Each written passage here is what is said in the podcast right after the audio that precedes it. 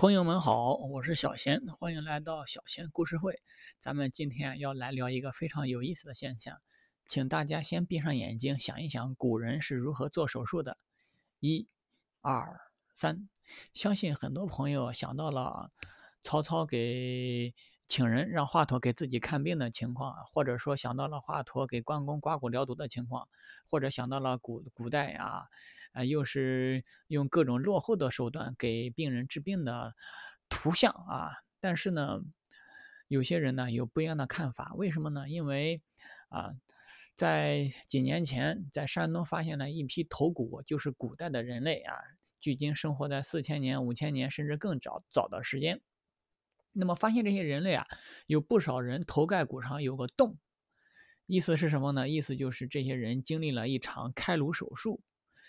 我们要想啊，古代那个茹毛吮血、茹毛饮血的历史啊啊，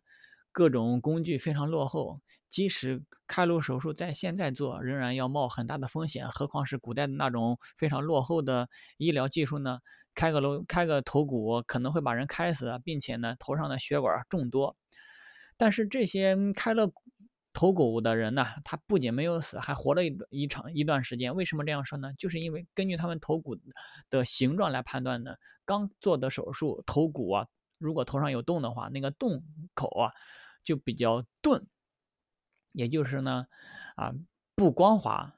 但是长了一段时间之后，那伤口会愈合，慢慢的那个洞口啊，它就会显得比较光滑。从不光滑到光滑，它需要人在生活的时候完成这个事情。如果人死了之后呢，死了之后，即使过了上千年，头盖骨仍然是非常粗糙的、不光滑的。但是这些头盖骨呢，非常光滑，也就是说，他们经历了一场我们想象不到的开颅手术，同时活得还很好。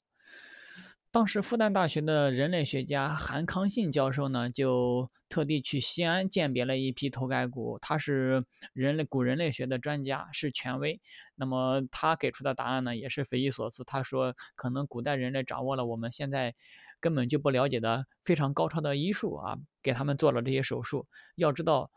做手术是很容易细菌传染的、感染的。